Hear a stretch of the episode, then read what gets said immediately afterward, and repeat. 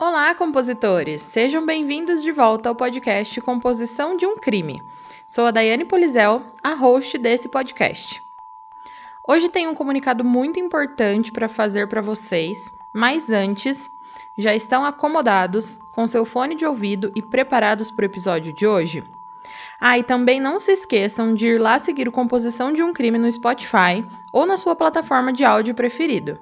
E também de deixar sua avaliação lá na Apple Podcast. Bom, meus compositores viciados por true crime, hoje tenho um comunicado para dar a vocês. Infelizmente, a Laura não vai mais estar por aqui comigo, narrando e contando as histórias macabras e sinistras para vocês. Como vocês sabem, nós estamos vivendo algo sem precedentes para nossa geração, algo que nunca vivenciamos antes e algo que só víamos em livros e pesquisas isso acaba afetando demais todo mundo, né? Não só nós, compositores, não só o Brasil, mas o mundo inteiro. Todas as pessoas estão tendo que reorganizar a própria vida, reorganizar rotinas, mudar os planos, seguir outros caminhos para poderem continuar bem e continuar vivas.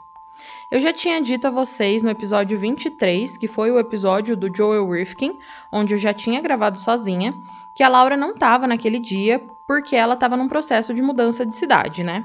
Então, Além disso, ela também começou a fazer faculdade de biomedicina, ela tem suas coisas particulares para fazer e tem mais a sobrecarga de tudo que está acontecendo, né? Essa pandemia, essas incertezas que estão rondando todo mundo. Enfim, ela achou melhor dar um tempinho aqui do podcast para focar mais nas coisas dela e na sua saúde mental. Então, por hora, serei eu que darei continuidade aqui no nosso podcast. Pode ser que um dia ela volte? Pode sim. Eu posso afirmar isso para vocês? Infelizmente, não.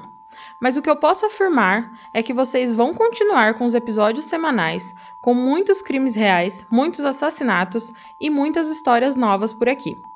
E lembrando vocês que nós tínhamos prometido algumas novidades para esse ano, e elas ainda estão a todo vapor, tá? Nenhum dos planos aqui para o podcast vão ser alterados e vocês não perdem por esperar as muitas novidades que vão acontecer durante o ano. Se você, compositor que está me ouvindo, segue o podcast lá no Instagram, deve ter visto uns stories falando sobre o caso que ia sair hoje, certo? Eu dei uma dica lá e só uma compositora acertou. Mas não vai ser o episódio de hoje, tá, compositores? Porque o caso que eu vou trazer na semana que vem é algo muito sinistro, muito louco e muito grande. Então, isso está demandando muitas horas a mais de pesquisa para poder trazer um episódio bem completo para vocês. Então, para o episódio de hoje, eu trouxe um especial top 10 de crianças assassinas. Isso é algo que choca demais, né? Então, essa é a última chamada para você, compositor, pegar o seu fone de ouvido e se acomodar, porque o episódio de hoje já vai começar.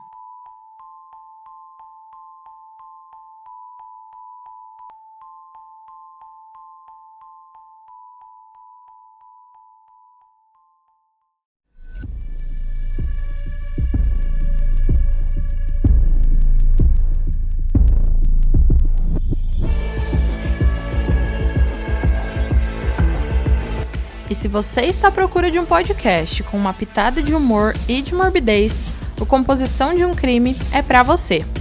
Mas lembre-se que esse podcast é sobre crimes reais e algumas falas podem ser explícitas e não recomendadas a pessoas sensíveis e menores de 14 anos. Caso você não fique confortável com tais descrições, recomendo não ouvir.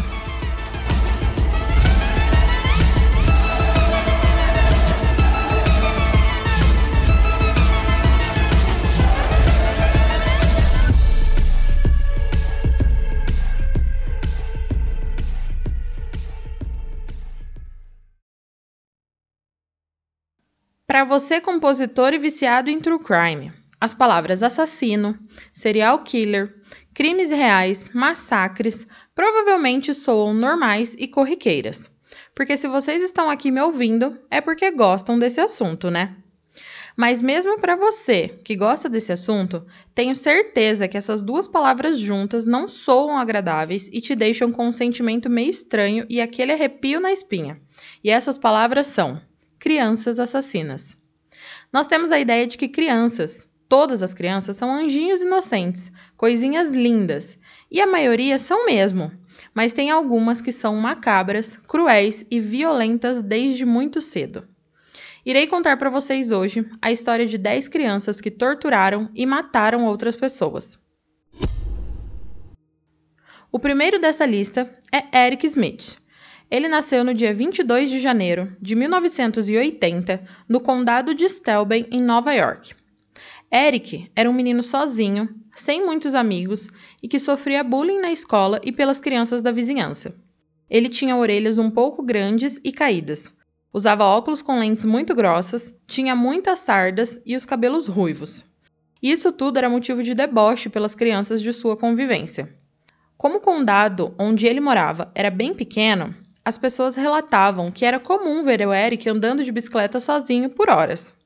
No verão do ano de 1993, o Eric estava participando de um programa de recreação do condado, onde várias crianças iam lá brincar e fazer atividades ao ar livre.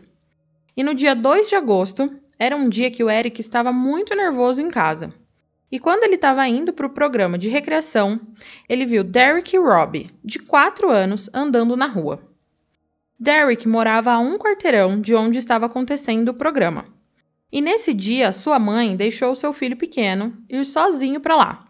Até porque era uma distância de mais ou menos 100 metros, numa cidade em que todo mundo praticamente conhecia todo mundo. Mas o Eric, ele atraiu o menino de 4 anos para um parque remoto que havia ali naquela rua sem saída.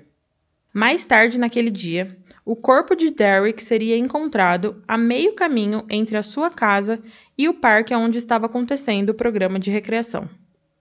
Eric estrangulou o menino, pegou duas pedras e bateu em Derek com elas. E depois ainda pegou um graveto e sodomizou o garotinho. Depois de tudo isso, ele arrumou o corpo do menino e foi embora dali. Após investigações, uma semana depois da descoberta do corpo de Derek, Eric confessou o crime. Ele foi preso numa instituição de correção juvenil e, quando atingiu a maioridade, foi transferido para a prisão estadual onde está até hoje. Em 2020, ele tentou a liberdade condicional, mas foi negada. O segundo caso é o de John Venables e Robert Thompson, ambos de 10 anos que viviam em Liverpool, na Inglaterra. No dia 12 de fevereiro de 1993, um dos dois garotos teve uma ideia: roubar coisas no shopping e depois sequestrar uma criança. James Bulger, de apenas dois anos, estava passeando com a sua mãe, Denise Bulger, em um shopping center. Por volta das quatro horas da tarde, a Denise notou que o seu filho havia desaparecido. Após consultar as câmeras do estabelecimento, ela se deparou com uma imagem chocante o James havia sido sequestrado por duas crianças que andavam pelo local. A vítima, o menino James, foi avistado por cerca de 38 pessoas que afirmavam que o James chorava muito, mas que quando confrontavam os dois garotos mais velhos, eles afirmavam que a garota era o irmão deles. Mas o que realmente havia acontecido é que quando John e Robert perceberam que Denise estava distraída, eles aproveitaram e pegaram James pela mão e o levaram dali. Às 5 horas e 45 da tarde, após quase duas horas vagando pelas ruas de Liverpool, John e Robert seguiram para um terreno baldio, próximo a uma estação ferroviária, aonde iniciaram os ataques brutais que colocariam um fim na curta vida de James Bulger. Robert e John começaram jogando uma lata de tinta azul que eles tinham roubado no shopping em James. Logo depois, iniciou-se um espancamento. Os garotos se revezavam e deferiam chutes, socos e tapas na criança, além de jogar pedras e tijolos na vítima. Uma autópsia confirmou que os assassinos inseriram objetos, possivelmente baterias, na boca e no ânus de James. Com James já morto, o John e o Robert colocaram seu corpo nos trilhos da estação ferroviária para tentar simular um acidente. O cadáver da criança foi encontrado dois dias depois, cortado ao meio, após ser atropelado por um trem. O James estava sem os sapatos, sem as meias, sem as calças e sem a cueca, que tinha sido tirado pelos dois meninos. Na investigação, a polícia conseguiu chegar até os garotos e eles foram presos e julgados. Cada um pegou 15 anos de detenção. O terceiro caso dessa lista é o caso dos irmãos gêmeos. Raquel Thompson, de 25 anos, estava em casa com seus quatro filhos, um menino de 5 anos, um casal de gêmeos de 3 anos e uma menina de um ano e sete meses. Ela precisava buscar o seu namorado, Carnel Malone, de 21 anos, no trabalho. E ela foi, deixando as quatro crianças em casa, sozinhas. Mas quando ela voltou, estava tudo normal. Mas mais tarde, naquele mesmo dia, ela e o namorado resolveram sair novamente para comprar pizza e deixaram as crianças sozinhas novamente. Porém, quando eles voltaram, algo de muito bizarro havia acontecido. Os irmãos gêmeos de três anos ligaram o forno e colocaram a irmã dentro. Quando o casal chegou, a menina já estava queimada e morta. As crianças foram encaminhadas para o conselho tutelar e a mãe e o namorado foram presos inicialmente por abandono de incapaz. Esse não é bem o caso de uma criança assassina que sabia o que estava fazendo, porque obviamente duas crianças de 3 anos não sabiam o que estavam fazendo aqui. Mas eu achei essa história bizarra demais e resolvi colocar aqui no nosso top 10, porque por mais que os pais é que foram considerados culpados, quem realmente matou a menina foram os irmãos gêmeos quando a colocaram dentro do forno ligado, mesmo sem consciência disso, né? A próxima criança da nossa lista é Graham Young, que nasceu em 7 de setembro de 1947 em uma cidade próxima a Londres. Três meses depois de nascer, a sua mãe faleceu e o seu pai, sem condições de cuidar do filho, o enviou para morar com seus tios e a sua irmã com os avós.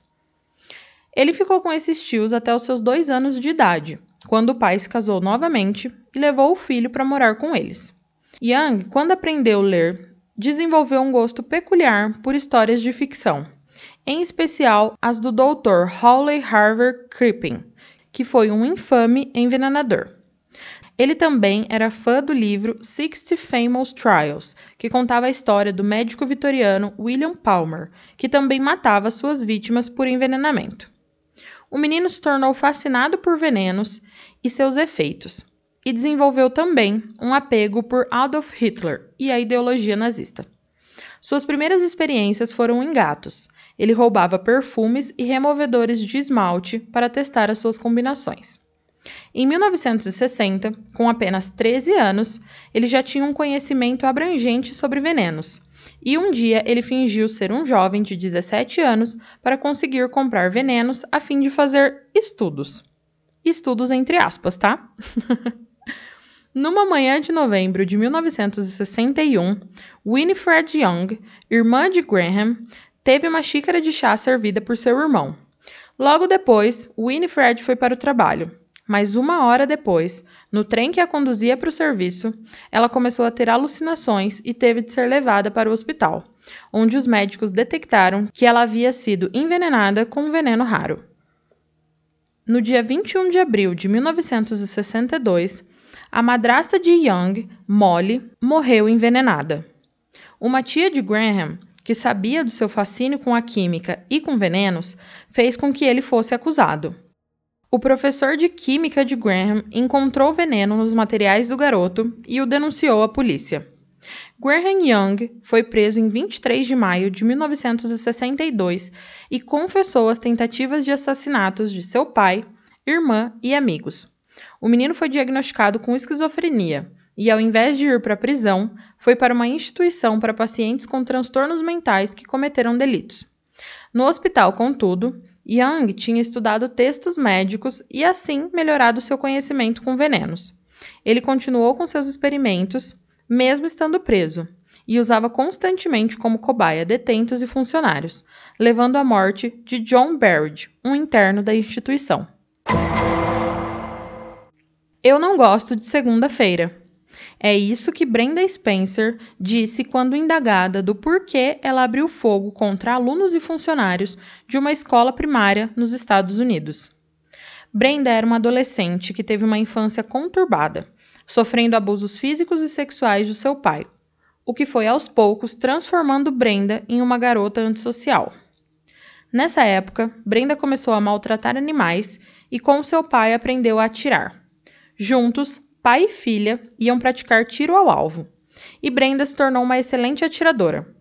No Natal de 1978, Brenda pediu ao seu pai um rádio de presente, mas o que o pai lhe deu foi um rifle calibre 22 com uma mira telescópia e 500 cartuchos de munição.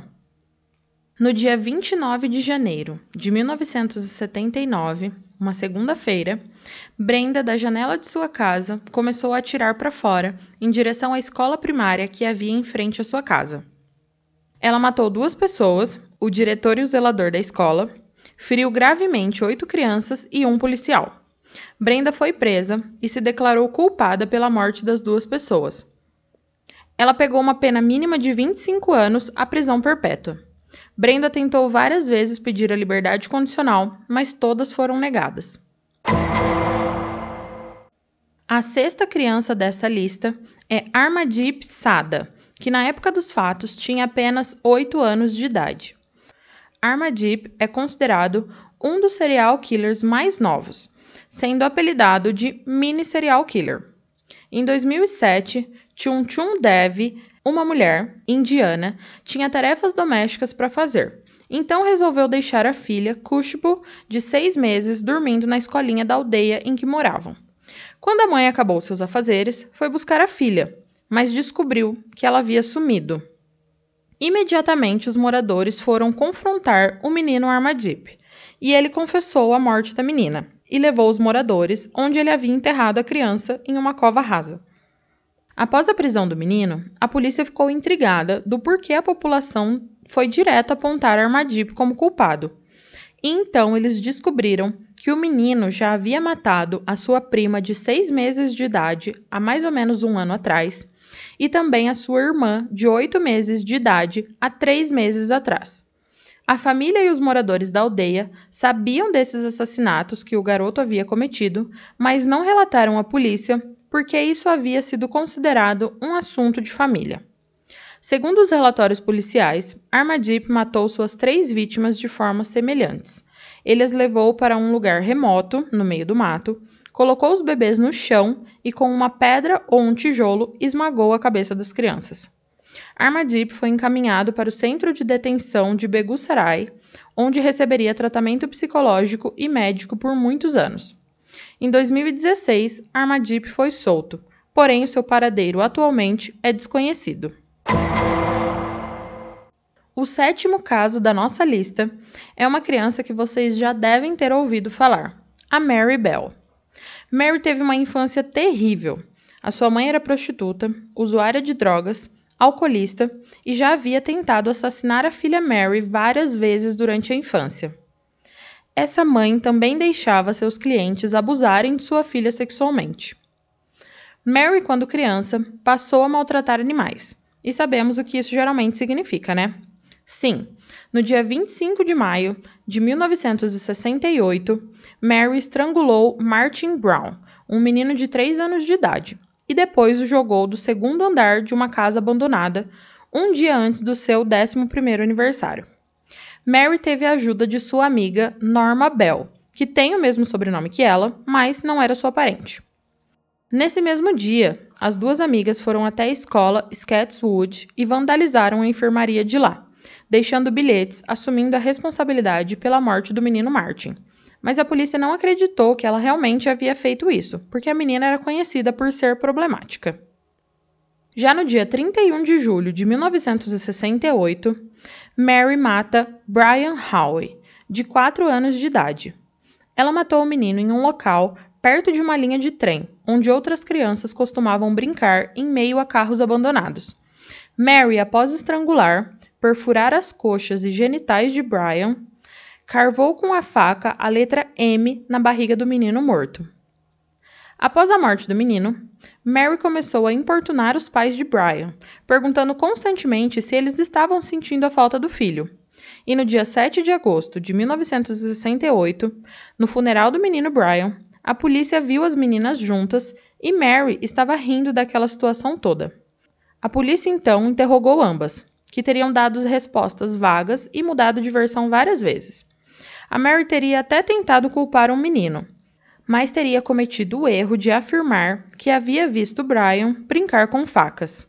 Como ela sabia que as facas teriam sido a chave do assassinato? A polícia então pressionou ambas e elas acabaram acusando uma a outra. No dia 7 de agosto, Mary e Norma foram presas. Mary, por fim, teria reconhecido ser a assassina, dizendo que matava por prazer e emoção. A cúmplice Norma foi inocentada e ficou em liberdade.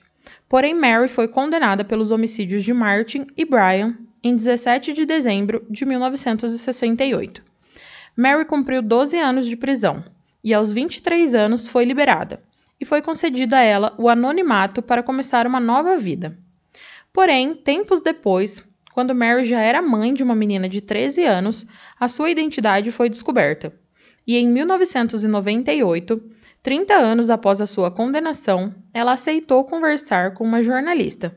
E dessa conversa saiu a sua biografia intitulada Por que as crianças matam? História real de Mary Bell. Em 21 de maio de 2003, Mary e a filha obtiveram do Tribunal Supremo o direito de viverem anonimamente até o fim das suas vidas. A ordem que as protege, bem como a identidade de outros condenados, é conhecida na Inglaterra como a Ordem Mary Bell. O oitavo caso do nosso top 10 é de um meme feito a partir de uma tragédia. Vocês, compositores, já devem ter ouvido falar de Nevada Tam.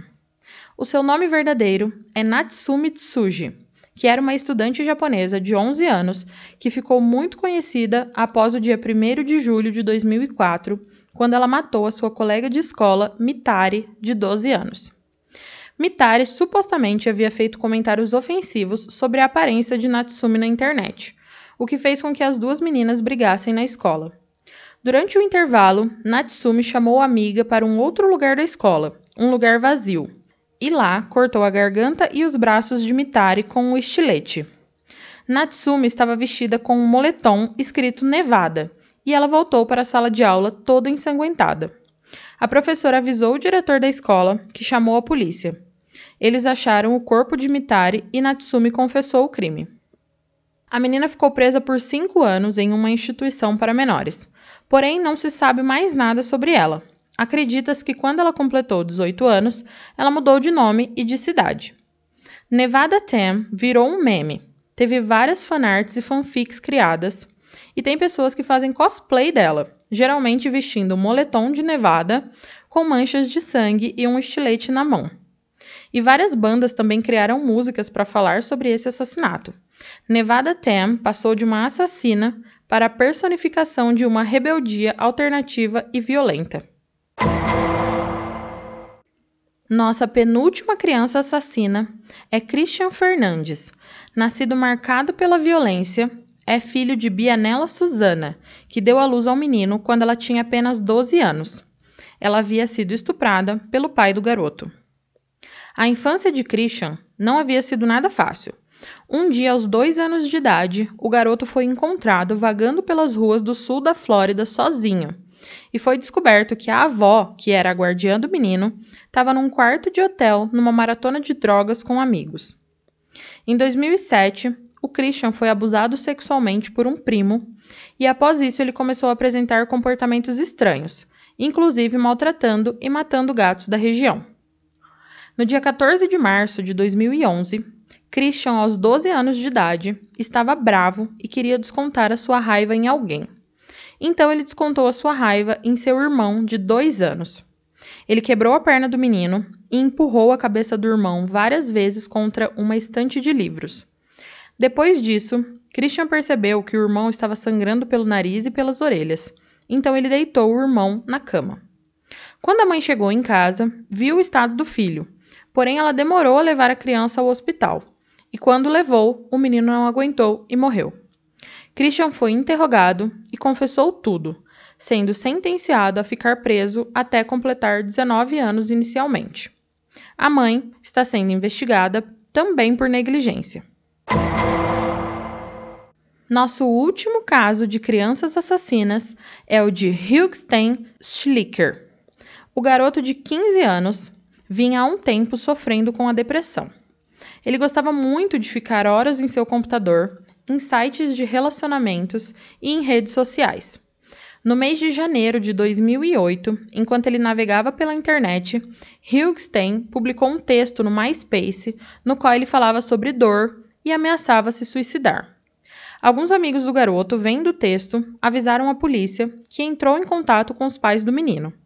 O pai do garoto, ao saber disso, proibiu o menino de usar o computador. Então, no dia 6 de fevereiro de 2008, Hilkstein pegou uma arma do armário de seu pai e decidiu que iria se matar na frente dele. Mas depois ele acabou mudando de ideia e resolveu matar o pai e depois cometer um suicídio. Porém, assim que ele atirou no seu pai, Theodore, de 49 anos, ele não teve coragem de atirar em si e ligou para um amigo e contou o ocorrido. Esse amigo convenceu a se entregar para a polícia. Hilkstein foi julgado como adulto e foi sentenciado a 20 anos de prisão pela morte do seu pai.